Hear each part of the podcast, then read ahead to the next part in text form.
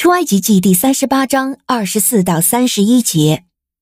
用来建造圣所整个工程使用的一切黄金，就是献作礼物的金子，按照圣所的标准，共有一千公斤。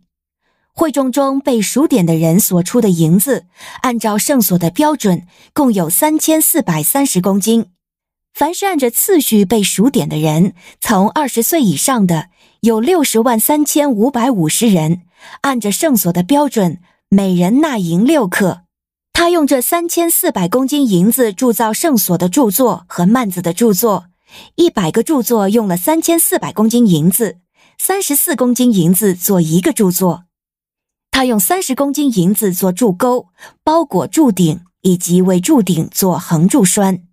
现做礼物的铜有两千四百二十五公斤。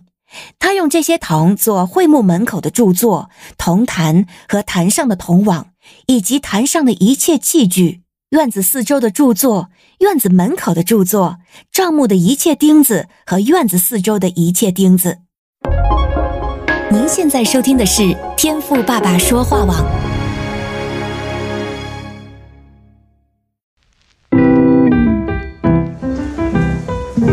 美好的一天，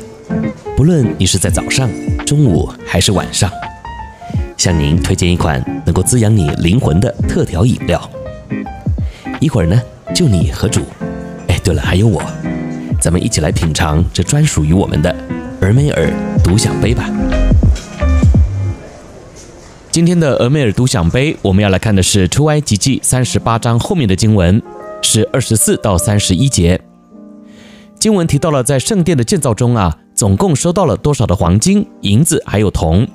然后呢，这些原料啊都用在了哪些部分？那经文虽然不长啊，但是呢，在默想的过程中，却也让我看到，这些呢，不论是黄金也好，还是银或是铜，都是当时啊百姓按着感动，然后呢，甘心乐意拿来奉献的。那他们所拿来的呢，一定啊都已经是个物品了，像是装饰品啊，或是器具等等啊，只是呢是不同的材质罢了。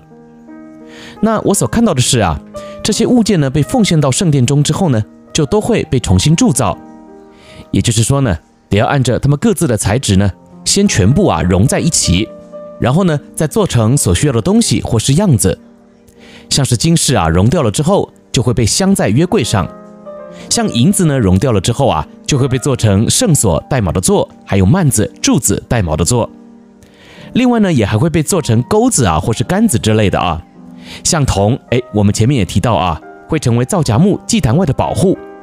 还有院子里带卯的座，以及圣所四围所有的橛子。那今天呢，我想要和你分享的就是啊，往往我们来奉献，我们呢也会期待啊，这些物件或是金钱也要用在我原本认知的部分。那如果呢是装饰品啊，这些东西呢到了教会就应该还是个装饰品；是锅子呢就应该啊还是要当成锅子来使用。当然呢，我这只是个比喻啊，你呢也可以想象成啊，如果你奉献的是金钱，那有些人呢也会带着这个钱呢，神你应该要怎么来用的心态。所以简单来说啊，往往我们奉献了之后呢，就还是会带着我自己的想法。那这样的奉献，请问你是真的要给神吗？曾经呢，就有一个长辈啊送了我一样东西，但我后来发现呢，哎，有一个人啊现在比我更需要这个东西，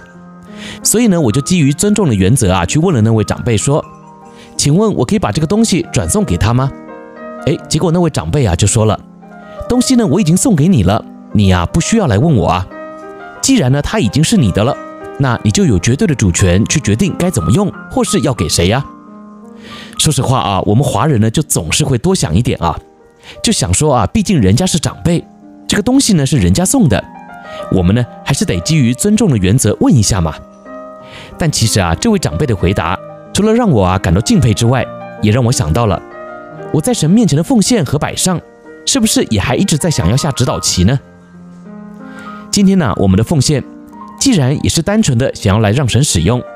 我们就也得要先有这样的认知，就是不论我给出去的是什么。到神的手里呀，神就有主权，并且呢，我也要绝对的顺服，让神来重新铸造，